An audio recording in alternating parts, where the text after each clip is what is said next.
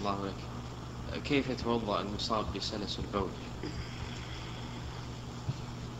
المصاب بسلس البول نسأل هل ينقطع عنه أو هو مستمر؟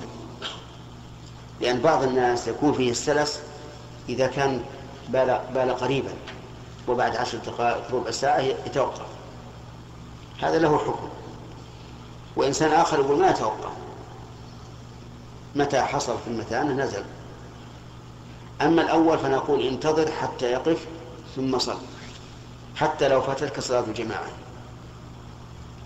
وأما الثاني فنقول توضأ إذا دخل الوقت وتحفظ ثم صلي ولا يضرك ما خرج. نعم.